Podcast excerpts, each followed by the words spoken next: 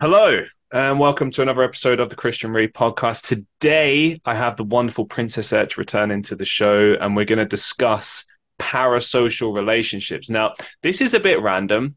Um, I know my audience, well, I know they were expecting it, but like for anyone that just wasn't aware, like, what, why, why has he randomly picked this uh, topic?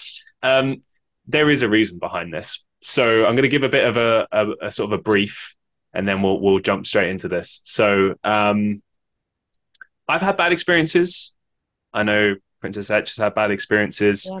and I want to read this statement that you sort of wrote a few weeks back or a month back now, and um, I've gotten Princess Etch's commi- um, permission to to say this because I wasn't sure if it was appropriate, but it's it's public, so I suppose it is.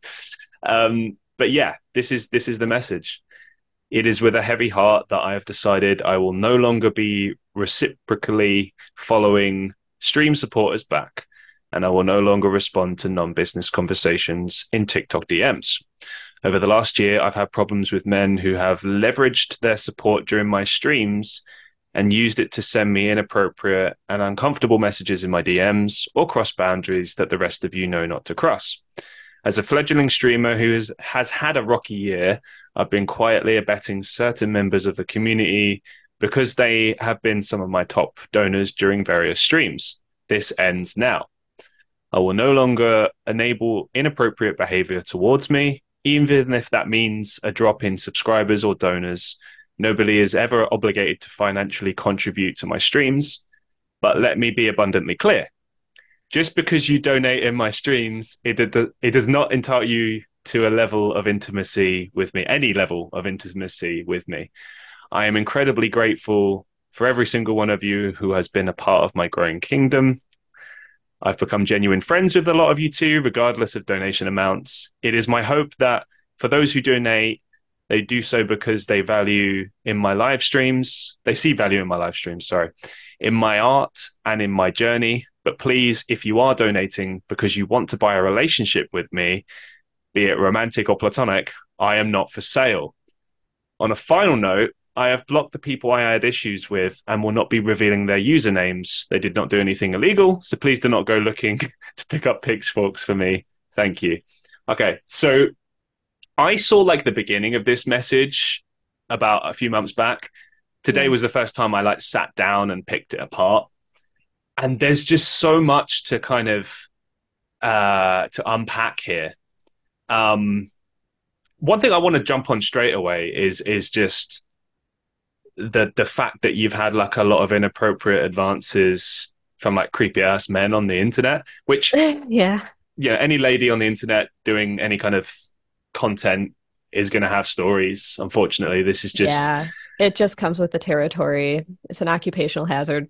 Yeah. Right. And I think it's especially sad for yourself because what you're presenting is very much a family friendly uh like brand. And we've spoken about this a little bit before on on shows prior to this.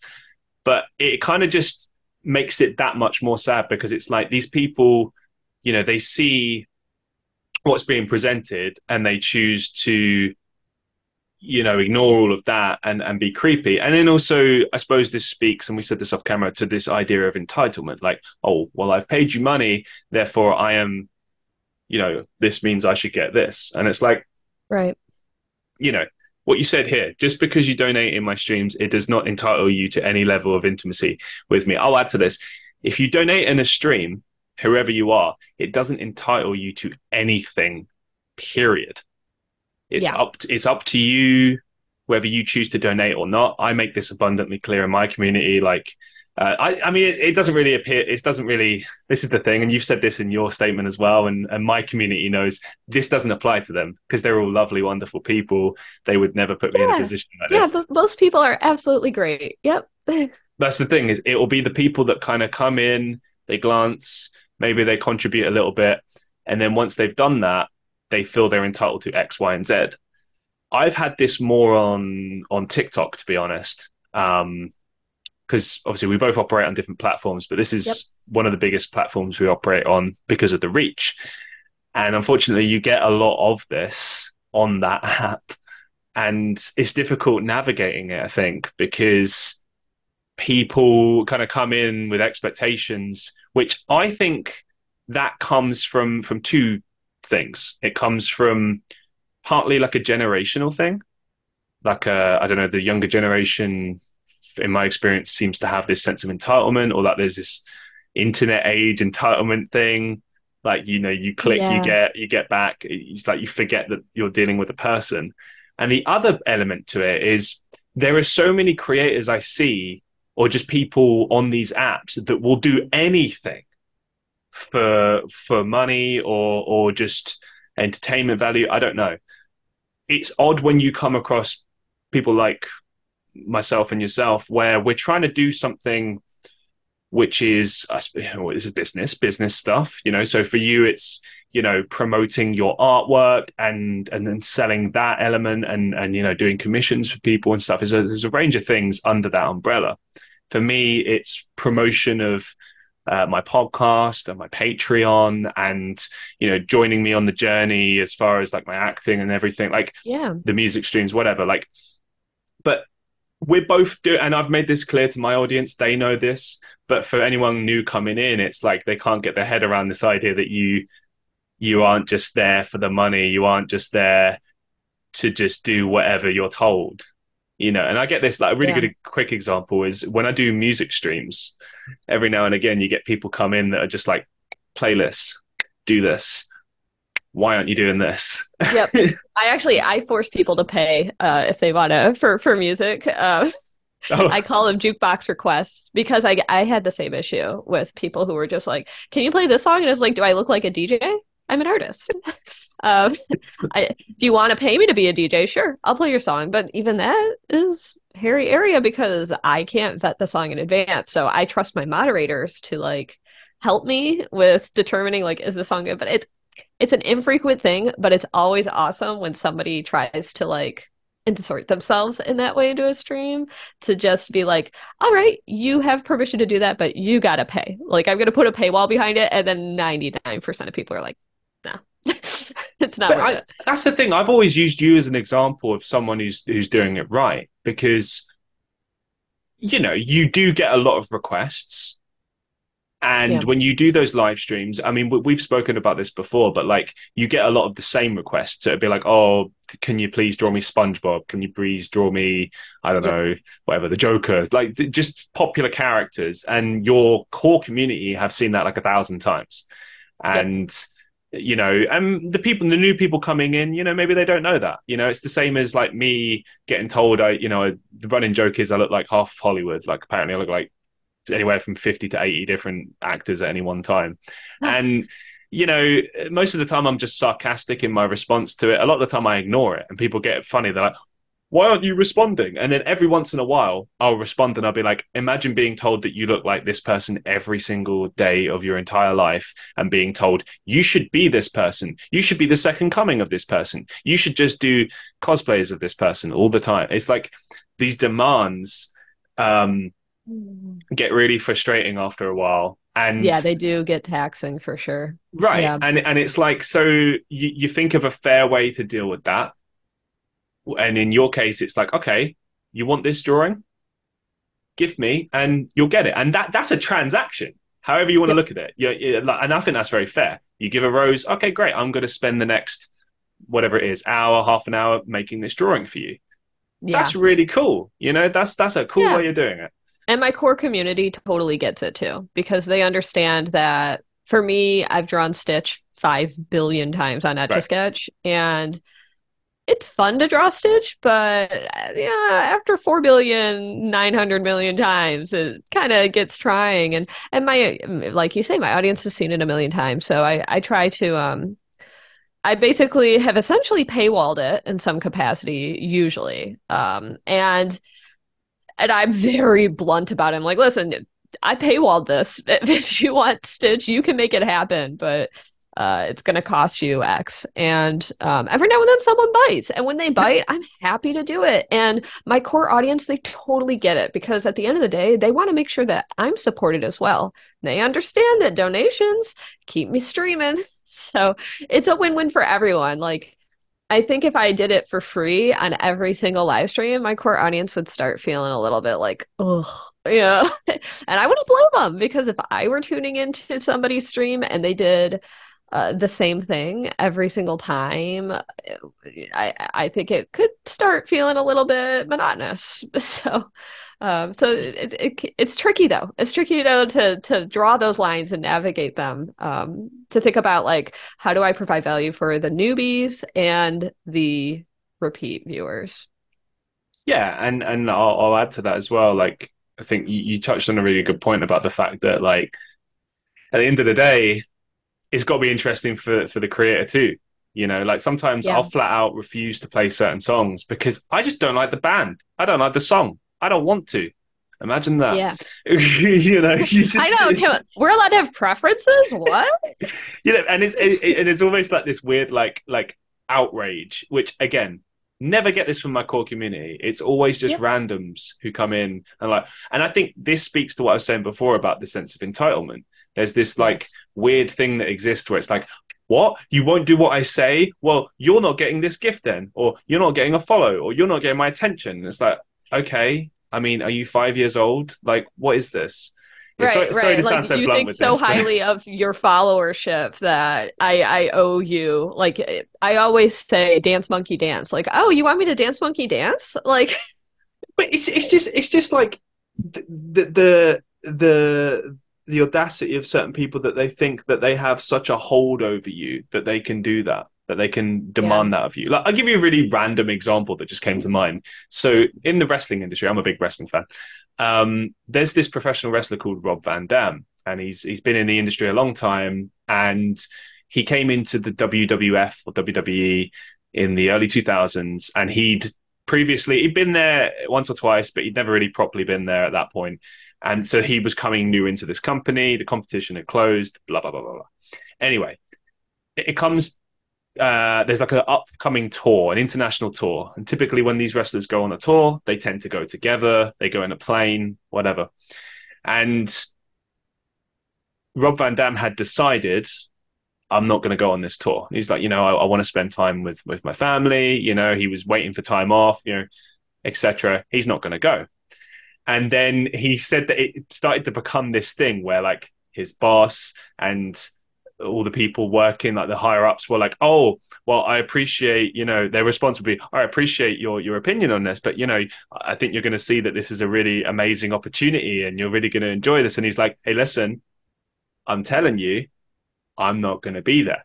And he had to yeah. and, and he started to get like and he's not a guy that gets annoyed like he's very like mr zen kind of guy but he just kept getting really really annoyed because it kept escalating every time he'd come into the room just kept getting told like, "Oh, uh, and you're not going to be there, are you? Or you, you should consider coming." And oh, he's just boy. like, "Listen, you don't have a hold over me. It's like I don't care. Fire me, fine me, suspend me, whatever. You will not see me on that plane. I am not going there." And in a similar spirit, I see it here. It's like, hey, listen, if you don't want to follow me, if you get annoyed at me, you want to trash me, you want to say I'm unfair, you want to say this, that, and the other, fine. But I'm not doing this thing just because you told me. Yep. If I do it, it will be because I think this would be cool for the stream. This would be cool for my viewers. This is a fun thing. This is a thing I want to do. And I think this speaks to the wider point about this show. Uh, every time you've been on the show before, we've had a lot of fun. We've been talking our latest projects. We've been going back and forth, yeah. talking business, whatever. This is a topic I never really wanted to have to talk about, but I think it's an important topic to explore because we both had issues with this over the years. Plus, and here's the interesting thing as well. There's like this wider kind of, uh, I don't know, like mindset and approach w- w- with regards to how you interact with your fans that I'd never even considered before. So when I started sitting down and doing my research for this, I realized like, wow, there's so much I just didn't know before. And I wanted to just kind of run through this and, and get your reaction as well. Yeah, so, I'm very interested to hear the research you've done for this. Yeah. So we'll run through the definitions. According to Verywell Mind, a parasocial relationship is a one sided relationship that a media user engages in with a media persona. Media users can form parasocial relationships with celebrities, live action fictional characters, social media influencers, oh, I hate that word, animated characters, and any other kind of figure they encounter through media, including movies, TV shows, podcasts, radio talk shows, or social media platforms such as Twitter, Instagram, or TikTok. While the research on parasocial relationships typically focus on friendship like bonds between a media user and a favored media persona, media users may also form negative parasocial relationships and even romantic parasocial relationships with different media figures. Uh, this original concept was founded in 1956. And here's oh, something wow. really right. It's been around a long time. And here's something really interesting that I, I didn't know this. There are different types of parasocial relationships. Obviously, we've covered just a few there. Parasocial relationships can exist in a number of different forms. Often, these different forms may represent different stages of the type of relationship. So, you've got parasocial interactions and parasocial attachments. So, again, I'll run through these and then we'll talk about it at the end. Yeah. Parasocial interactions are defined as the approximation of conversational give and take between a media user and a media persona unlike parasocial relationships, which extend beyond a single media interaction and psychologically operate much like a real life relationship, parasocial interactions take place exclusively while interacting with a persona via media and psychologically resemble real life face to face interactions. Now, anyone who listening to this might be like, mm. huh? What are you on about? so I have an example. If you feel like you're one of the gang while watching the characters from Friends spend time together, you're experiencing a parasocial interaction. If you continue to think about one or more members of the show afterwards, or if you reference their behavior on the show as if they're someone you know, you've formed a parasocial relationship with that character. Ooh. Right? I'd never even thought about this, but it's That's true. That's interesting. Like as though like they're a real part of your life. Yeah. In addition, parasocial attachments refers to the concept of parasocial connections that have been extended um, by this is uh, by a media psychologist, Gail Stew, I believe, to include personal attachments. So, based on the theory of attachment originated by Bowlby, which describes the deep bonds formed between caregivers and children, as well as between romantic partners, parasocial attachments happen when a media persona becomes a source of comfort, uh, a sense of like they provide security and a safe haven. So, like parasocial relationships and interactions, parasocial attachments function similarly to attachments in real life, and therefore, an independent component of parasocial attachments is proximity proximity seeking. Um, and I'll just skip through some of this. So, there's also this concept of a parasocial breakup. Researchers found that people respond to the loss of a parasocial relationship in ways that are similar to the loss of a social relationship. Mm. For example, when the TV show Friends ended, those with the strongest parasocial relationships with one of the characters expressed the most distress. So um, there's a there's a lot to unpack here, but basically, what I kind of learned from it is that it's one sided. Yep. And here's something. Okay, I'm I'm going to kind of play devil's advocate for a second. When I see that people feel that they know you, I think that's not an unreasonable kind of feeling to have because you're giving them like a window into your life, so to speak. However, you're only showing like one aspect of yourself. You're showing them one kind of side of yourself, one layer of yourself. Like, for instance, I know a little bit about you in person, in private, right? Not an expert on you, but I know a little bit. And you know a little bit about myself. And it's, but that's private. That's our private life. That's not for public yeah. consumption. And that's our own choice that we've decided to kind of function in that way. Now, some people might say, oh, well, aren't you hiding something? And it's like, no, everyone is A, entitled to a private life. B, if you really think about it, it's not that strange because everyone you meet in life has a different connection with you. You've got your friends and your family who yeah. know you best, your lover, whatever. But then you've got acquaintances, you've got random people. You're not going to tell them everything. You know, you get told sometimes don't tell people at work everything because they're not your friends for this exact yeah, reason. I agree. Um, another thing uh, yeah, first off, I, I definitely agree. I have my friends that I talk shop with. I've got my friends that I talk relationships with. I've got, um, I think that we all have those delineations between the amount of uh, different types of intimacy we have in conversation with them. Some know, some I've known since my childhood, and so they just inherently know a lot about that chapter of my life. Others will never know anything about that chapter of my life. Um, right. And I, I think um, one thing that I found really curious about the definitions you gave about parasocial relationships there is that you said it was between a media user and a persona. And I think that Bingo. yes, I think that's like a really important word to emphasize. A Princess Etch is a facet of who I am. It's an authentic facet, but like you say, it's like a side of me. And so people might liken themselves to that side of me and that's very flattering and i hope that they enjoy the time they spend with me on streams but they only know what i perform. They know what i'm comfortable saying in front of a camera that's rolling. They don't know jane off camera. Jane off camera is very similar to princess etch but she's inherently different. And so i think from my perspective, and I, I bet you can relate as well, I think it's inherently difficult to form genuine friendships with um with people who view my streams because I know that no matter what, I'm always sharing the like business professional version of me. So like in some mm. ways it's kind of like befriending a coworker in a way yeah. because it's me being on my Sunday best, putting on the performance on the clock.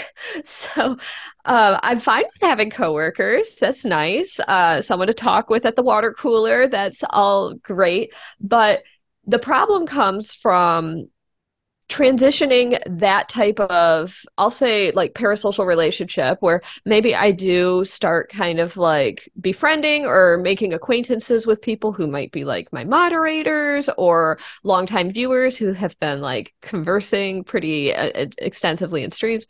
Um the, the the problem comes from from going over that bridge of like it's kind of awkward like you know if you have a job and you're working with your coworkers sometimes you get to that point where you have a heart to heart with them and realize, wow, we could actually be friends. But like most of the time, you don't. And that's yeah. fine. And that is also completely okay. And it's it's awkward if you have a coworker that really wants to have the heart to heart with you and you're like I don't this is a good idea. I, you know, I'm, I'm trying to keep my work focused and, and it's the same thing. Like, you know, you maybe don't want to date people that are your coworkers. And so there's a lot of reasons why you don't want to do those things. You don't want to poop where you eat. Um, so yeah, that's the, I like how you cleaned that up because in my head I was thinking like the, yeah, anyway, but you cleaned it up and made it like lovely impression. It's, it's it's a tricky thing to navigate. It's not impossible to befriend people who tune into your streams, but I feel like I should say that I have to be careful mm-hmm. more so than when meeting people on what I'll say more of like an even playing field. Because yep. at the end of the day, like when I'm streaming, I'm the only one with the microphone. The spotlight is constantly on me. So there's a dynamic that doesn't exist when you go out to a random event and you meet someone else where you're both just random people attending an event. It's a it's a completely different like starting point to to start from when you when you meet a person and it's it's it's just you know I have to be mindful for a number of reasons. Um, not only to to protect me and make sure that like everything is above board, but also mm-hmm. like favoritism can get tricky. It this, can get really is, tricky. This is something I worry about. Like I know yeah. in my community, there's been a few people I've befriended over the years, but it was always a risk and a leap of faith when I initially started interacting with that person outside of what I do. And yeah. I think there's maybe always like a wish amongst certain people that aren't don't know me personally. Oh, I wish I would get to know him personally. Da, da, da, and it's like you have to realize like I'm a very shy and private person in general, which I think a lot of people find that hard to believe.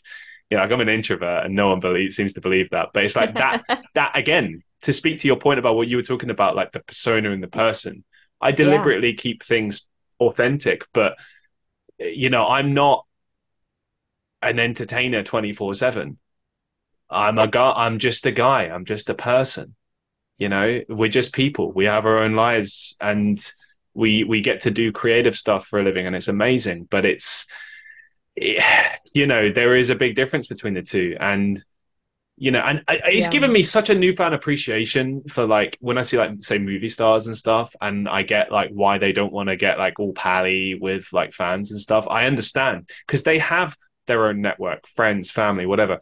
It takes time to build those kind of connections, and if you're a you know a person of interest, like okay, I'm not saying I'm a per- person of interest, but I do recognize that if I just would talk to everyone and be friends with everyone, that would be dangerous for me as yeah. it would be yeah, for yourself. You're a person as... of interest to your community, and you recognize sure. that you just can't. It's impossible to give everything that you need to give for a legitimate friendship to each one of your viewers. It's just it's impossible. And this is another part to it as well that I think is really important. Um, and this extends beyond befriending people in your community. This is just life. I guarantee you that none of you would be able to hold and maintain, say, like 30 friendships at one time. Impossible. Yeah. Like, if anyone can do that, show me. I want to see the evidence and the proof because it's not possible. And you know, yeah. have your relationships and, and friendships that you already have and get your business done and take care of yourself. And no, like I, there's, that's the thing. I keep my, my, my core friendship group and my family and everything. Like I keep that close knit. I keep that safe, secure and also I keep it small because you know I've only got so much time for for every one thing, and and that might yeah. sound harsh, and not everyone's necessarily going to understand that, and I get that, but I think if you find yourself in a position where you're doing a lot, creating a lot, or maybe you own a business, or there's like several things you have to balance in your life, you have to make sacrifices and you have to juggle things, and it's not always easy. And uh, especially when it comes to friendships, you have to kind of pick and choose. And so, if, with all of that sort of taken into consideration, it's not favoritism. It's not hand picking people like you can be my friend, but you can't be. It doesn't work like that. It's like, no. do you know what I mean? It's and it and it's always a leap of faith because the the reality is you don't know who you're dealing with when it's online people. It could be yeah. someone who's perfectly normal and grounded, or it could be someone who's got an unhealthy um, obsession with you. And that's the thing. You can't be a friend to someone who is obsessed with you. You can't date someone who's no. obsessed with you. Th- these these are not healthy things. And and this is this is another thing as well. Like I think this show will serve not only to kind of talk about the concept of parasocial relationships, but also to demonstrate what a healthy relationship is and what is not a healthy relationship. For example, those guys reaching out to you in streams that were originally fans of your stuff, they donate yeah. a little bit to you and they feel they're entitled to intimacy from you. Like yep. that that's.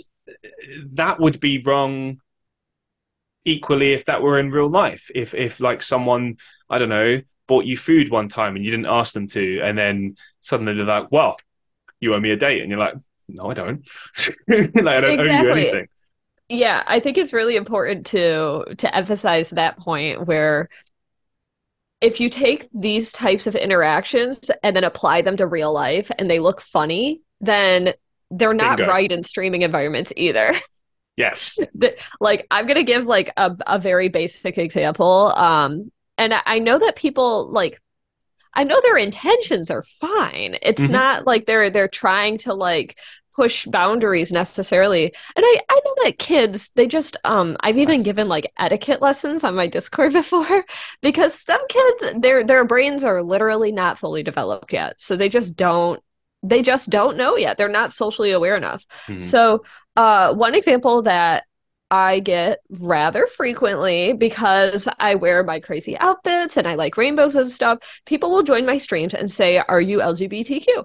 And at its surface level that is a you know it's a it's a rather benign question um it can be it can also not be because that's kind of a some people it can be dangerous for them to talk about that and mm. and you know it got me thinking about how would you go up to a stranger and ask them if they're lgbtq i think that's a very frankly inappropriate question i think it's it's one of those things where i would never go up to someone and be like are you gay are you mm. a hmm. lesbian it's just it's very personal for someone that you just met.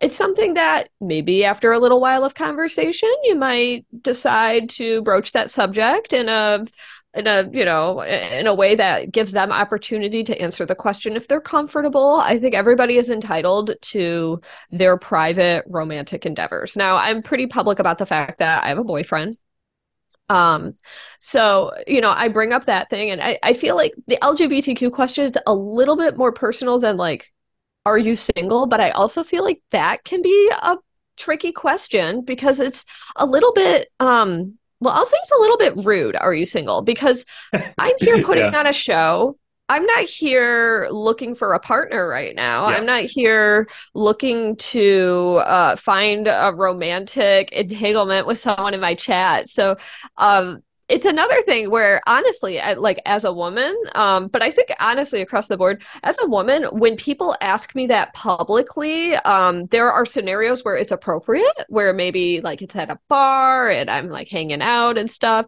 and then mm-hmm. there are other scenarios where i can actually feel a bit threatened where i'm on the train and someone right. asks me are you single it's like whoa i'm kind of a captive audience right now um so so i i think that anytime yeah people people can like unintentionally overstep boundaries that um I, I say anytime I, I'm I'm made to feel uncomfortable or on the spot, I don't like it.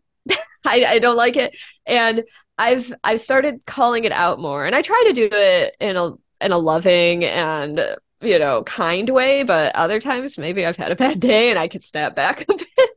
I just I just find, you know, anytime somebody does something that you would never do in real life, mm. um, that you're crossing a line. Like you might compliment uh, my hat, and you might do that in real life. That's okay. Uh, but if you say like, "I don't like your shirt," it's like, would you say that in real life?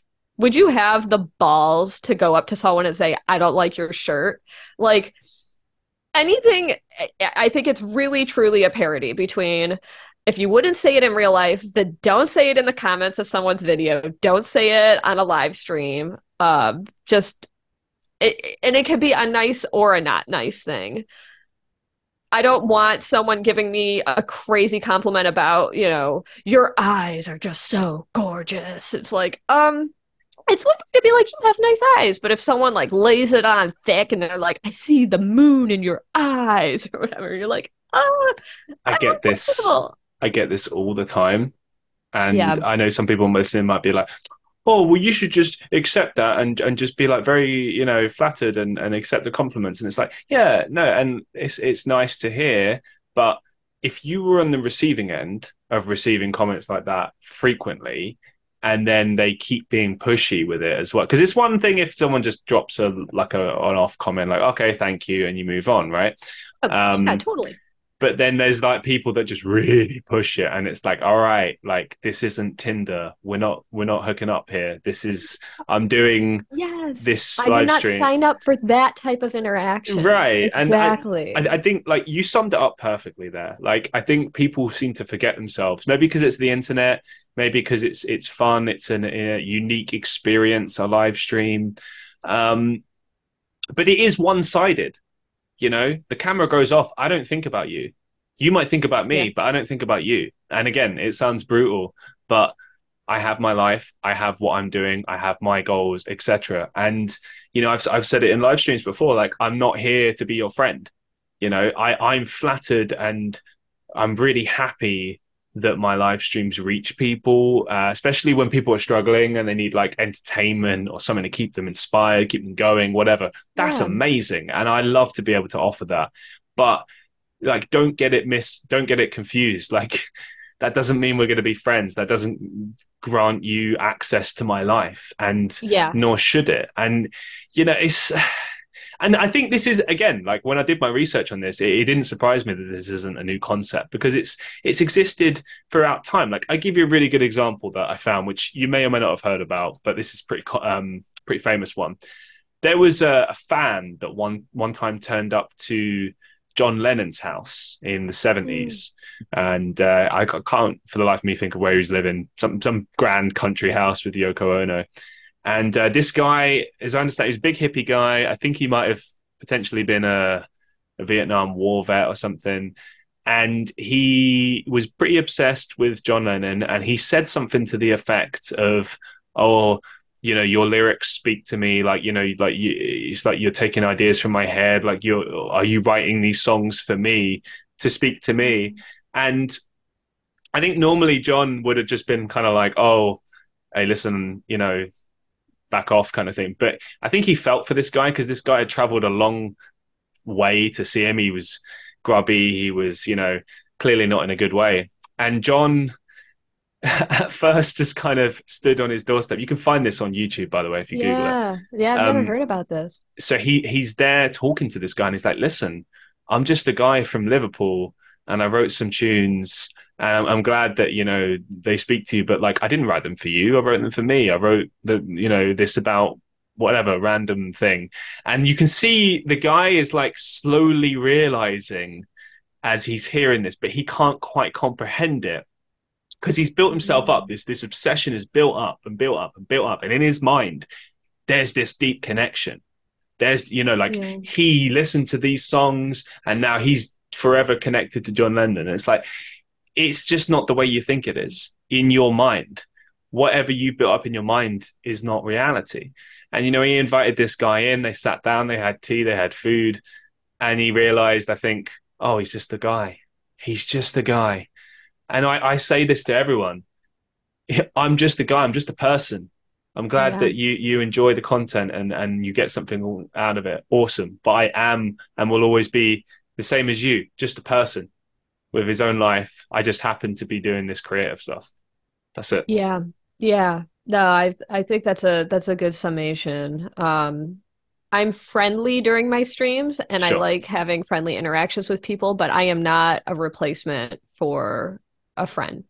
I'm not I'm not a replacement for a, a, true friendship. And I I'm happy to be there for people to entertain and to hang out and to have an enjoyable experience but I just can't physically be there um, during when I'm when I'm off the clock when the camera turns off. I can't like I just I can't give myself just like John Lennon can't give himself to that person. You know, it's like we can't. We just simply can't.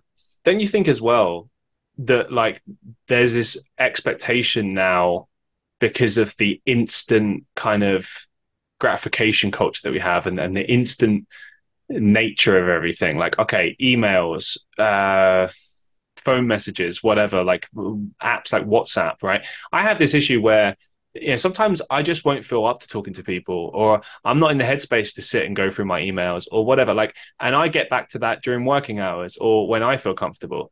And I know sometimes people are a bit like funny about that. And it's like, listen, just because you're able to contact me in real time at any time, that doesn't mean I'm going to, do you know what I mean? Contact you. Yep. And like yes. companies are really bad for this as well. Like um, they'll do stuff like they'll contact you out of hours, and it's like, oh, did you not get my message? And it's like, yeah, you contact me out of hours. That's my time. Or they'll yep. they'll say like, oh, can you come in at the weekend?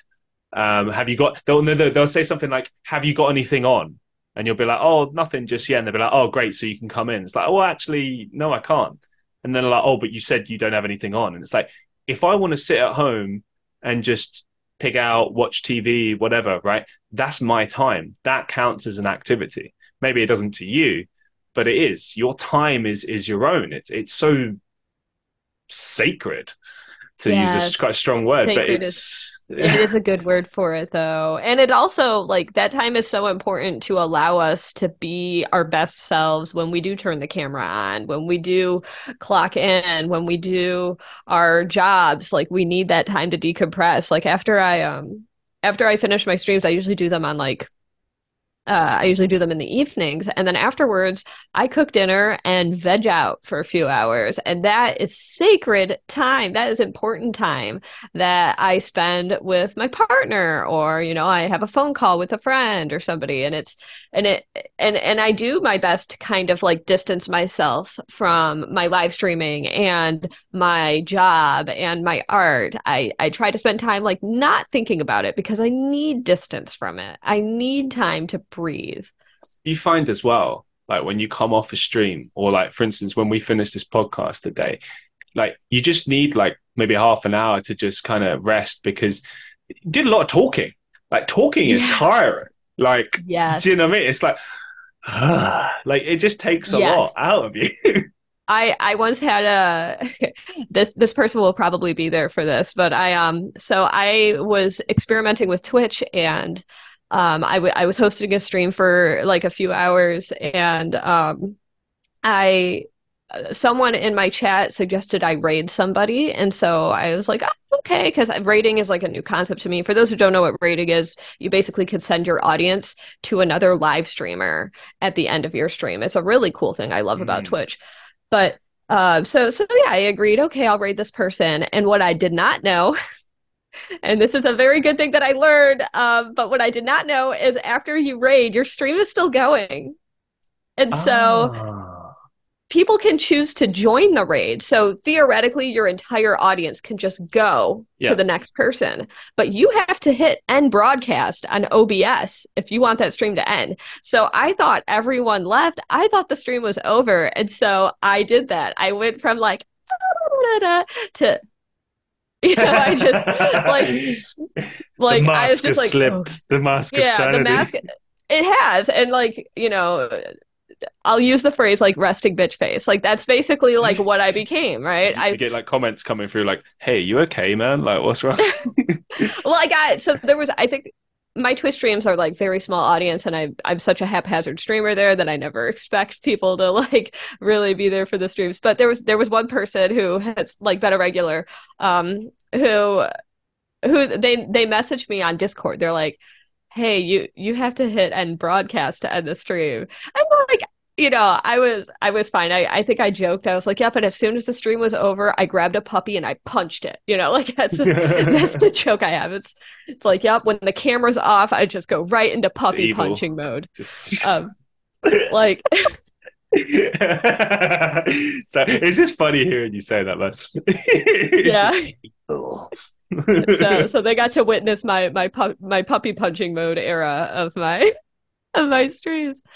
Um and I um oh, and so so thankfully you know there was nothing that happened that was off base and it was like a super you know no. as soon as I realized it like I couldn't help but be like oh uh I didn't know I was still streaming. Oh gosh. I think a lot of streamers, that's their nightmare is that they're like broadcasting when they don't realize it. Um, and thankfully it was like super okay.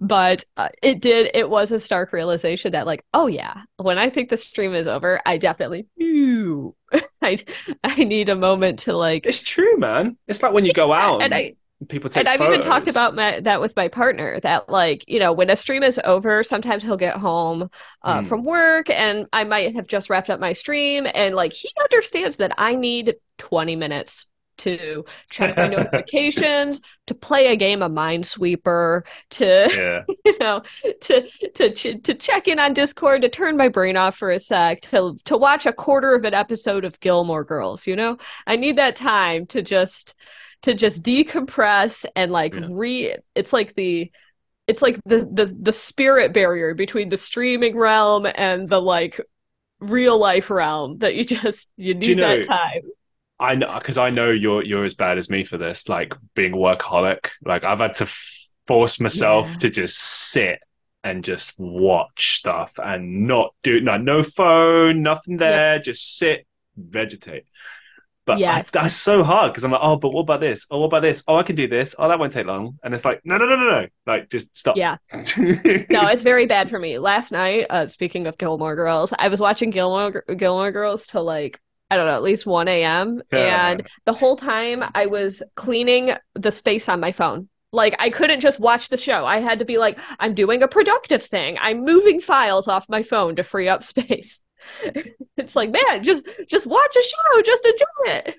It's it's equal, yeah. It's I think it's it's the balance and the harmony of all things. You know, like like today, you know, I hit the gym, I did this podcast, I did my auditions, I'll do my live streams later, and then there'll be a space where I will just relax and chill and not do anything and yeah. and that's fine too and like you need that and i think like when i got sick recently because i had like a throat infection i was out of service oh, for like oh, about a week yeah it was scary and i think part of it was like me just needing to understand that like you need to rest more and like with what i do i use my voice for everything um yeah. so i really had to like i couldn't talk couldn't do anything wow yeah, yeah. your body's telling you you need a break Yeah, yeah, I mean, it's. I mean, now I understand. Like, you know, when people take holidays from their work, like obviously, like they feel like they're close to burnout. But like, it's it's true. Like everything we do, like even if we love what we do, our body just can't keep up. You have to just let it let it sit for a minute and come back to yeah. it.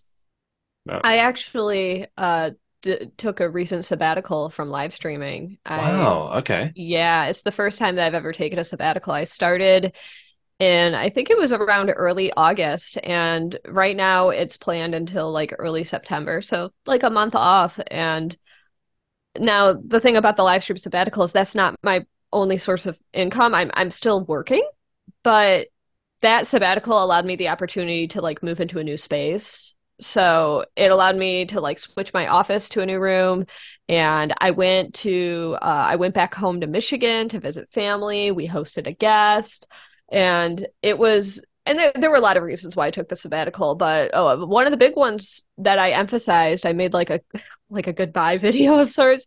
In that video, I talked about how I need time to really evaluate the future of my streams, mm. my relationship with streaming, as opposed to my relationship with my career as an artist, because I think this is true for you as well. That like live streaming, neither of us had intended on that becoming our predominant profession. And we both love doing it, but it's kind of like an ancillary thing that we do on top of what what we're already doing. And so it's important for me to spend that time to figure out where does this fit in the puzzle? Where do i want this to fit? And how do i want to proceed going forward? So that's that's the big reason for the sabbatical. And it's given me awesome opportunity to brainstorm new ideas and to uh, not only not only new ideas for like things that I want to do on stream that are fun and interactive, but related to what we're talking about today, brainstorming um how to better set boundaries with my audience to make it a better experience for me and the audience. Let's let's break this apart a little bit because and I'm looking at my questions and I think I might kind of rejig these a little bit. Um Sure. We'll, we'll look at it from a negative and a positive perspective. So we'll start with the negative, we'll go to the positive. Yeah you've you've covered a little bit about what's inappropriate, but let's let's break it down a little bit. Let's talk generically. Um, give me some examples of like inappropriate behavior or not respecting boundaries. Um, maybe unfair uh, demands, stuff like that. Let's let's kind of like paint a picture of how we got to that point where you made that statement because that doesn't just happen overnight that happens over the course of a long time i remember ooh, maybe a year ago. I think the, one of the last times we spoke, we had this conversation off camera, and it was it was long. I won't go into details; it's private. But th- we did talk about this a little bit, and I was just really upset to hear that because I was like, "Damn!" Like, you know, it just sucks other people have to go through the same thing as well. And like, I'm that's the thing. I'm on such a small scale. Like, I have a small small, small, small following. And again, it's not in my core community, but it is in the like wider kind of sphere of things. But you're a person who has like a lot of people following at any one time, watching at any one time. So there's going to be more of it. Yeah.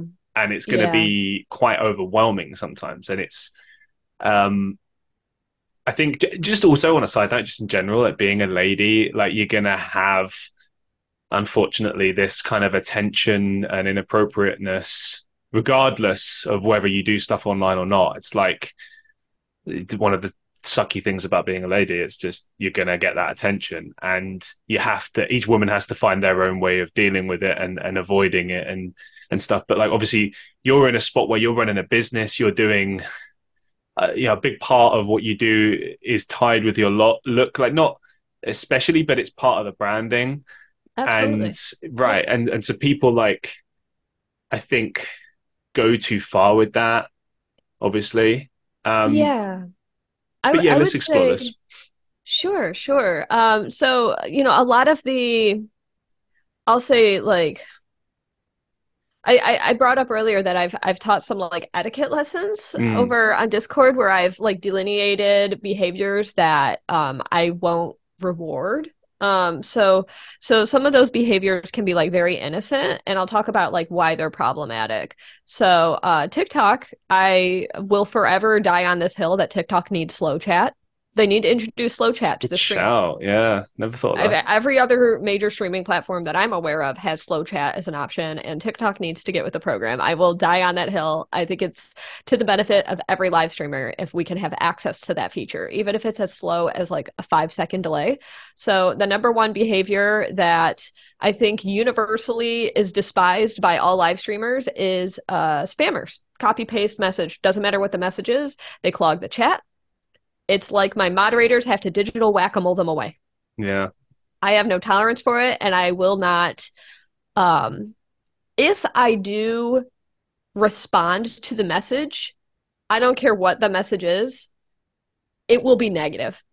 I if, if I respond to the message, it's like stop. You're being annoying. so um I, so, so, I don't get what yeah. the end game there is because I've had that too. And the yep. mods will just be like, if you don't stop, we'll block you. Yep. And then and then I'll always just be like, same as you. I'll be like, like, would I'm not going to do the thing you want, so you lose if you don't stop. Yeah. And some people think, get it, a lot of people don't, and you're like, fine, they go block. Like, I th- I think a lot it? of it is children. They're just immature, and they sure. their brains literally cannot comprehend empathy. like yeah. they just don't like like it, would be like oh you want me to come over to your house and knock on your door 80 million times? It'd be like draw goku draw goku draw goku draw goku. So, it's a good way so, of looking you know, at it actually yeah. I mean, yeah and i think i think it's one of those things where um, a lot of the, like the negative behaviors that i've dealt with um, that i would like to like not experience come from mostly children. So I've I've actually been trying to to do things to retool my streams to make them a little bit less children friendly not in that i'm producing more mature content but in that like i'm not abetting behaviors of children that kill the vibe of the chat i find the vibe of the chat to be this like sacred thing that i always want to protect and i want to make it a welcoming environment for the kind of people that i want to watch my stream so i think yeah, you asked you asked a, a question about like negatives as far as behavior. Uh, that I mean, that's like a surface level, but I think more in the realm of like the parasocial relationship. Mm. Um, I would say anytime someone says like, you know, I DM'd you, anytime somebody like like puts yeah. you on the spot in any way, it can be um would you like to stream with me sometime? I think it's very inappropriate to ask that question while someone's streaming. You you should never put a live streamer on the spot. They've got the microphone, they've got the spotlight, and it's just really inappropriate to put them in a position that they might not be super comfortable being in. So, uh, something like, can I be a moderator? Um, I mentioned before the stream started that I've actually deleted the word moderator and different versions of that word from my TikTok because it became such a problem where people would ask me during a stream. And uh, if you're listening to this right now and you're interested in becoming a moderator to my stream or to any live streamers uh, uh streams just know that um putting a live streamer on the spot is not a good look if you mm. want to be hmm. one of their moderators. Making a live streamer uncomfortable is a really good way to guarantee that you're not going to be on the right footing with them. And it's not going to bode well for you if your goal is to be one of their moderators. Uh, a moderator is not a position of uh, higher recognition of friendship with a live streamer. It's not a position of um, you know intimacy. It's not like um, uh, uh, we you and I talked about this before the stream started too. A moderator is a volunteer who helps to take care of problematic things happening in the chat. The moderators yeah. are a, you know additional sets of eyes and ears. They will take care of when someone says something inappropriate or when they're spamming too much. That is their job. And there are like certain tools in TikTok that they have access to. So if I need a second set of hands, they can start a poll for me sometimes. It's very much uh like a, a, a job. It is a job position. And so um, so anytime somebody asks that of you, I, I consider that like a yellow flag. That that makes me not want to make them a moderator. And um, if if you want to ask if you can be a moderator, then you just have to go about it more tactfully. I think uh, it is appropriate to send an email or to uh, inquire within the Discord, like, are there open spots available for moderators? Um, you know, I was I was just wondering. No worries if not. Like, make sure that it's like not a big deal if the answer is no, because like it's not my job to regulate my audience's feelings and to tiptoe. yeah. um, it's not like i think you know those those are ways that like you can in a very mature way like ask or, mm. or i would i wouldn't even say ask but like express interest in the opportunity um if i am not openly letting the world know I need moderators, uh, then then usually I think you know across the board most moderators, especially or most streamers, if they've been like doing this for over a year, they've got a rock star roster already, most likely. They've probably got uh, moderators that are like across time zones.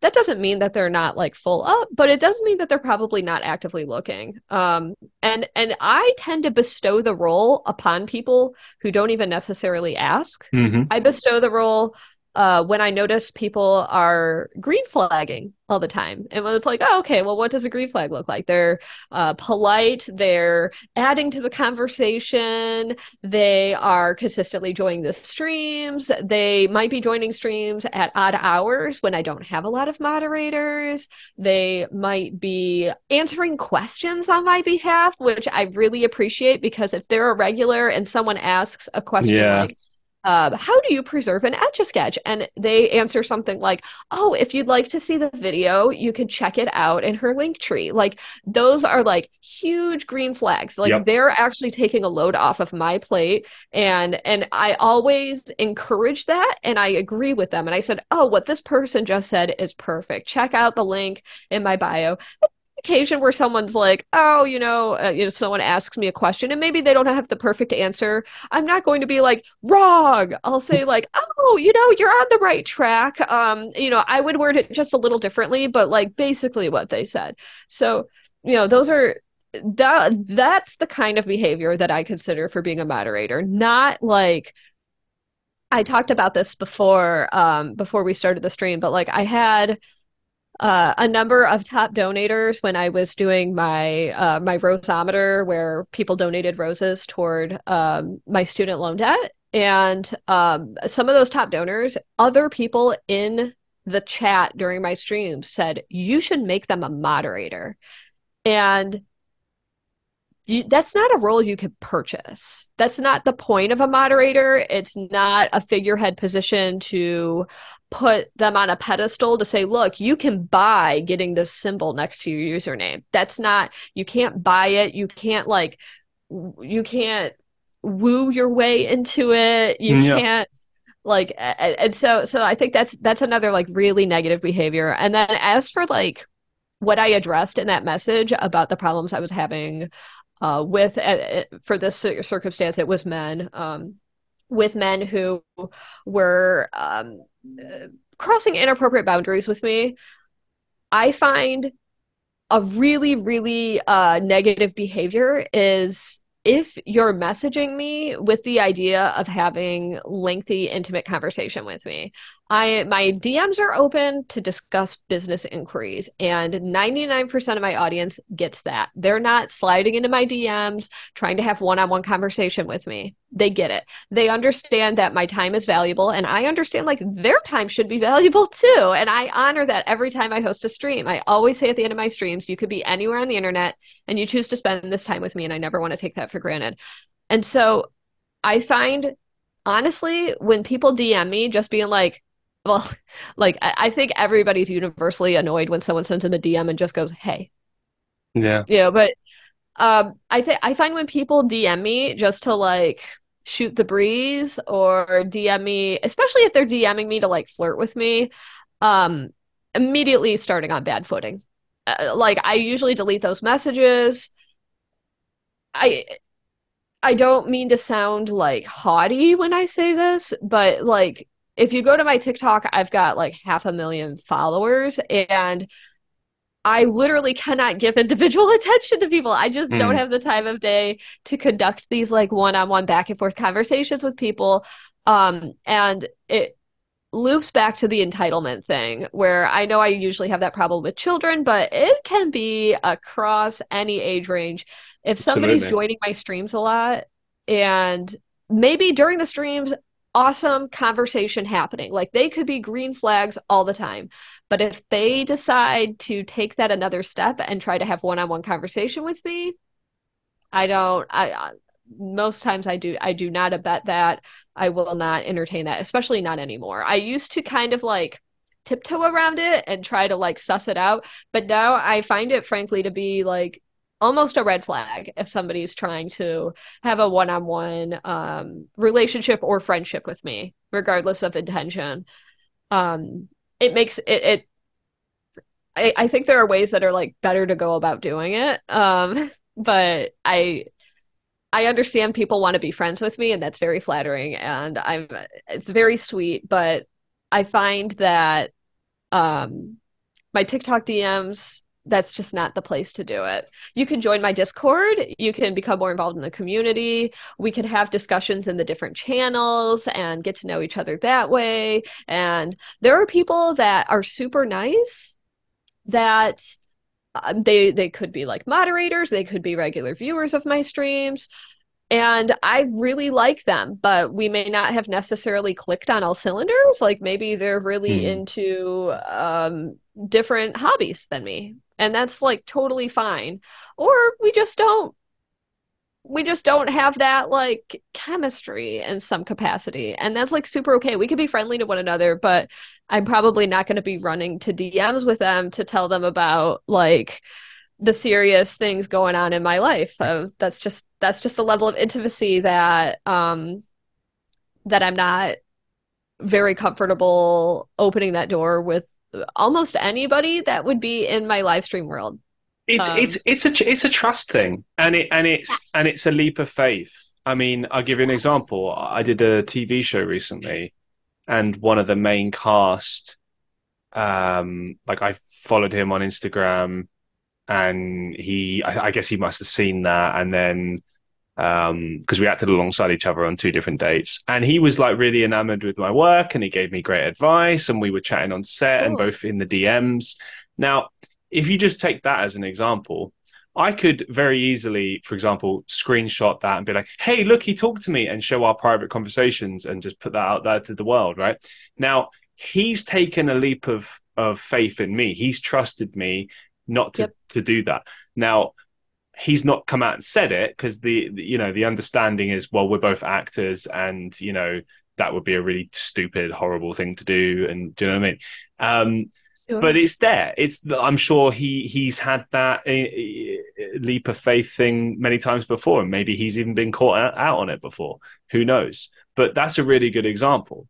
It's like it's a trust thing and to be honest, as time goes on, I, I message message like less and less and less. Like occasionally, um, I I will like if someone resp- says something nice, um, because you know sometimes people reply to your story on Instagram, they'll be like, "Oh, this is brilliant," and you're like, "Thank you," but like I'm not looking to start like a discourse.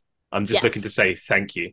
Yeah, yeah. Um, like but, that's the the open and the close of it. Yep. But I've I've learned my lesson even from that, and like generally as a rule, I'm not really contactable. Um, and I'm especially with like the recent experiences I've had and now how I'm transitioning things with with the Patreon and stuff, it's becoming more exclusive and stuff. And that's not to make it sound like, oh, talking to me is such an exclusive thing. But I, I guess I never really looked at it before like, oh, I am a creator, potentially a person of interest, because I've never had like success in this. But I'm starting to approach it that way now because it's like no, that's good. That's yeah. the mindset you have to have to protect yourself, and also, um, like even just a really good example. Um, when I edited my tiers the other day on Patreon, yeah. the top tiers, uh, a friend of mine was like, "Oh, this doesn't really protect you," and I was like, "What do you mean?" And she said, "Like, well." You know, let's say someone wanted to send you something inappropriate, like an inappropriate request. What would you do? And I'm like, huh, I never, I guess, I mean, I just, I kind of naively assumed people wouldn't do that, but it's the internet. People will absolutely do that. So I added disclaimers on both of them to say anything that's deemed inappropriate will not be granted, like as a kind of, and it's sad to sure. have to put something like that there, but do you I know what I mean? the same thing. Yep. Yep. I have to say, um, I, I should let you know, uh, just a quick little addendum. I probably do have to go in about 10 minutes. Um, That's okay. So um, yeah, just one second. Okay, cool.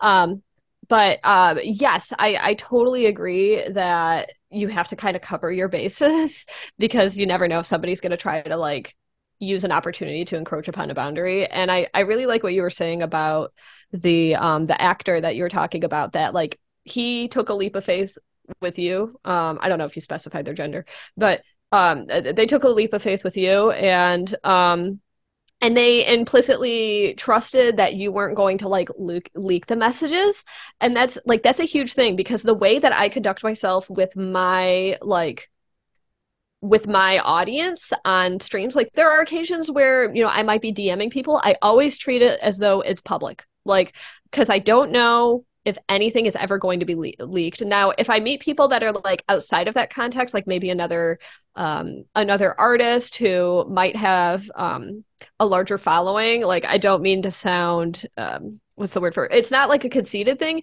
It's more of like a trust thing. Like if another artist with like a large platform re- reaches out to me and we have conversation, I inherently feel more at ease with them because they also understand that the stakes are high like mm. they've worked really hard and they've uh, spent years and it's not even like the audience number thing if i see that they've been like posting content for years then i feel uh, implicitly a little bit more trustful of them because i feel like they're not going to risk it all to do something stupid and they know that i'm not going to risk it all by doing something stupid too like on tiktok people can try to uh, join you in a stream and i almost never accept the request but I will never, ever, ever accept a request from someone who has an audience of like two people because they have frankly nothing to lose i don't know anything about them but if somebody has an audience of like a 100 plus people then i feel like they're not going to jeopardize their relationship with the audience that they currently have like they're probably doing something that is um they're probably like working hard as a streamer so they're not going to like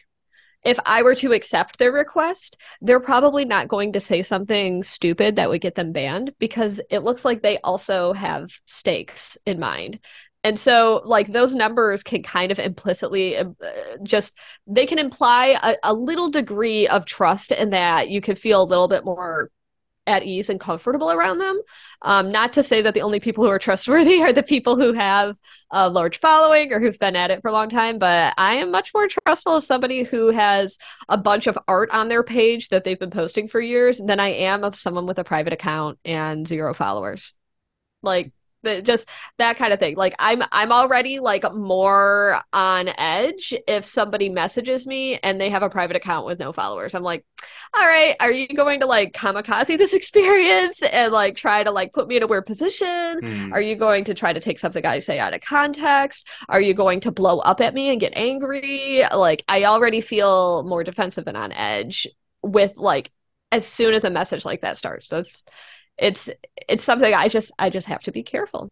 Um, we all have to be careful because we don't want to like we don't want to have anything we say taken out of context, and that's another reason why it's hard to befriend an audience necessarily because you don't know their agenda. Um, No, I, it's I, it's tricky. I totally get it. I mean, like, just take this podcast for example. Three years ago, when I first reached out to you, you were doing well even back then, and you know, at this at that point, you'd already been on the news. You'd been, you know, featured heavily, featured by YouTube, etc. Uh, you took a risk on on my show, and I think at that point, oh, I think I was I... a fair few episodes in, but it was still early days, and right. But the but, risk didn't feel dangerous to me because I could tell that you were already doing this and I was able to like right. look at what you were doing and I was able to determine like, oh, this person's legit. They, you know, and I, I was enjoying the episodes I was listening to and everything. So I, I don't want to say that numbers are the most important factor, but they can imply not only is this person creating um, something of you know value to a like a larger audience in some way but but that they're consistently doing something that is green flags like they're they're consistently green flagging and i'm more comfortable like tiptoeing into that world of of interacting with them because i feel like if they're committed to doing something like you had mm. already had some episodes out and everything i was like i would be way more comfortable doing a blind podcast with you than i would with someone who wants me to be episode one Cause, oh yeah, I didn't think of that. Yeah, good Yeah, because because I was able to, I, you know, I was able to suss you out in a way. I was able to check out your socials and check out your previous episodes of your podcast and just kind of make sure that things were above board. And it could have been that I was listening to episodes and realized, oh, maybe it wouldn't make sense or something. You know. To this day, and we're talking. I'm 200 and this would be 229 this episode crazy wow. right right amazing all right three years in, I still to this day, if I if I reached out to someone and they're you know asking about the show, I just send them all the info. I'm like, here's here's a link to to what I do. Because uh, if they ask like, what's it going to be like? What are you going to ask me? I don't tell my guests what I'm going to ask them as a rule because I like to keep it fresh. Um, yeah, and I, want I, it to be right. And there's a da- I think there's a danger from another person's perspective, like what they're going to interview me. You know, it's dodgy that you maybe they're going to catch me out. So there is a leap of faith, a trust exercise there. But if you watch any of my shows, you'll see I'm not trying to get anyone. There's no agenda. I just want to have good conversations, good discussions, get people thinking. And but it takes it takes trust, you know, and you, you do have to trust people. I remember one time there was an actress that I reached out to, and I was trying to get her on the show for a long time. I was a big fan of her work, and she sort of messed me about. And one of the things she made me do, and and I, I made a rule that I would never accept this being treated like this again. She made me sit down and write all the questions I was gonna ask her, uh, and this was like the first year of the show, I think. And like I understand to some extent, right? But like I'd seen her on other podcasts, and I was like, well you know, I wonder if she asked them to do that, do that. You know what I'm saying? Yeah. And I hadn't. There was a particular show that she was involved with, which I wasn't going to only ask her about that. I was going to ask about several things, but I obliged. I did it. I was emailing her for like several months. She kept telling me, "Sorry, I'm busy. We'll get back to you. I'll get back to you." And eventually, I just gave up trying. I was like, "Do you know what? Yeah. Screw this person. Like, you know, they made me jump through all these hoops, and for for what? For nothing.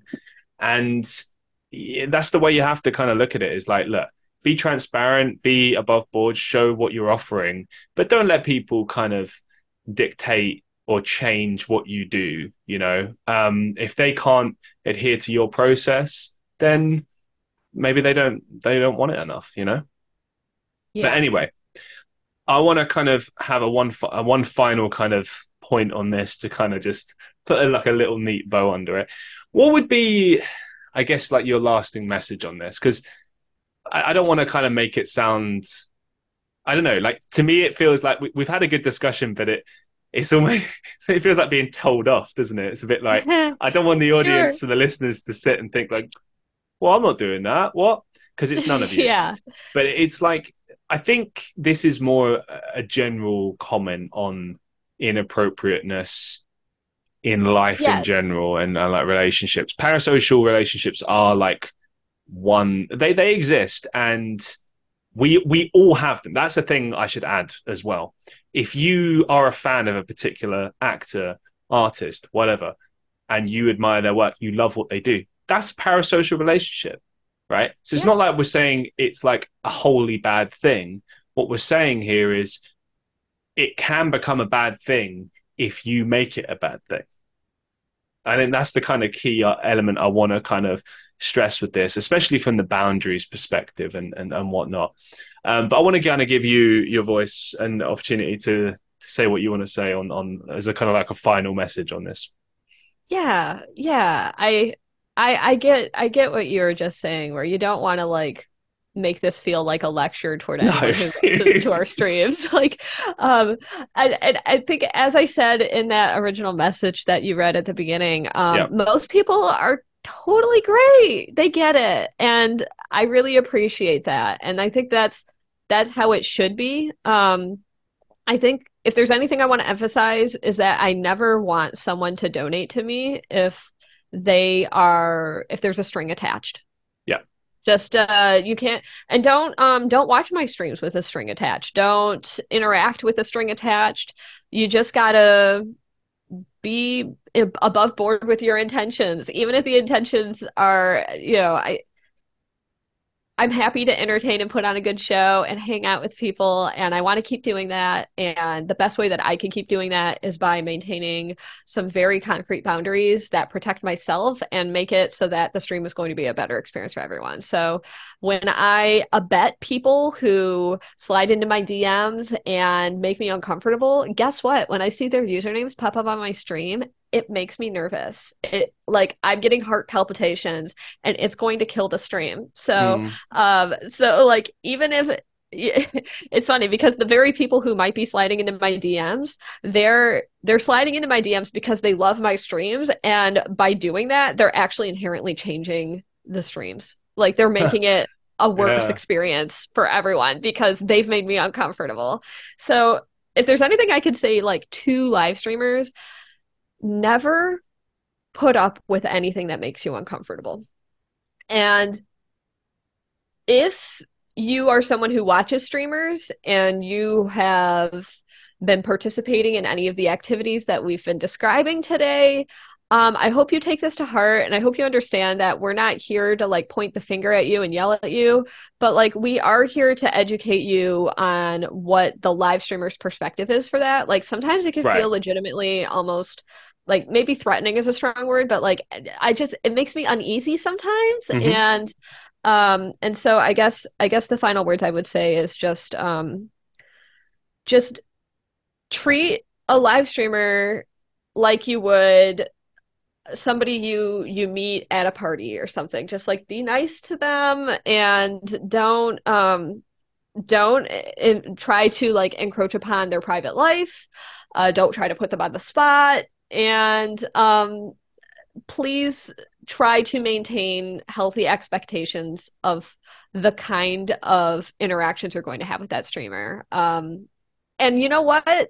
If you are hoping to watch a streamer regardless of who the streamer is and you're watching them in the hopes that you're going to be like close friends with them you might want to stop watching their streams. Like it, it's not healthy. It's not healthy. It's it's a similar level of unhealthy as like if you're watching every movie that chris pratt is in in the hopes that you could get closer to chris pratt maybe you should evaluate what's going on there? Uh, is it Chris Pratt or is it, you know, maybe you should seek some kind of um, support from people that, you know, are actually close to you in your life and and and maybe even like legitimately seek therapy. Like it's it's important to be self-aware.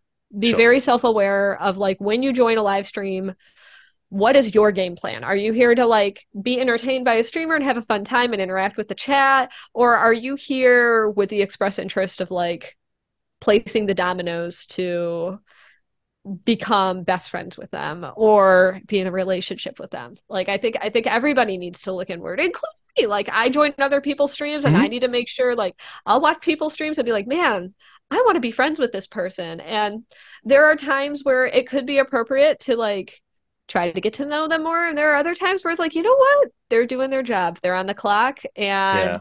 Uh, it's like when you go to a barista at a coffee shop, you don't walk up to her and be like, Do you want to be friends with me? She's kind of captive in the moment. It's a little bit like tricky to deal with that situation. But maybe after three years of having coffees at the you know, at the coffee shop, maybe you're like, ah, you know, if you're interested in maybe going to this group hangout, you know, like it's it's it's difficult to navigate. It's very difficult, but like when you're dealing with a captive person, you got to be careful. I'll, I'll add to that just real quick because um, I think it's a really, really important point. Like, if you are a fan of someone and then, then it transitions into a friendship, I think you have to realize that you can't. It's not like you can't be a fan of them anymore per se, but you have to change your behavior because you're getting to know yeah. the person. Like, for example, I'm a huge That's wrestling a fan, like I mentioned before. If I was going to become a friend of like one of my favorite wrestlers, I can't be sitting there the whole time being like, "Oh my god, oh my god, you're amazing!" And I'm not saying like everyone would do that, but like you have to be like, "Oh, okay, we're friends now. This is the same as it would be uh, anyone else in my life." You know, you yeah, kind of ha- can't like idealize them in the same way, right? And and and I think it speaks yeah. to a bigger point. You should never put any other human being on a pedestal, regardless of who they are. Yes. You know, I, I said earlier That's about good. the fact that I'm just a guy. I'm just a person you know, and and and you're just a lady, and that's and that's it, yeah. right? And and it's, it's right, and it's amazing to be appreciated for the things that you do, but just don't put anyone on a pedestal, guys. We're all the same, you know. We all sleep at night, we all eat, you know. We're the same. Yeah, that's what it is. Yeah. anyway, like massive thank you for, for appearing on the show, and I, I I don't know, I think we tackled this this pretty well. So um, yeah, it's an interesting kind of deep dive Thank you again for inviting me. I think this is an important discussion to have, and I'm sure we only scratched the surface, but absolutely it is definitely um, very.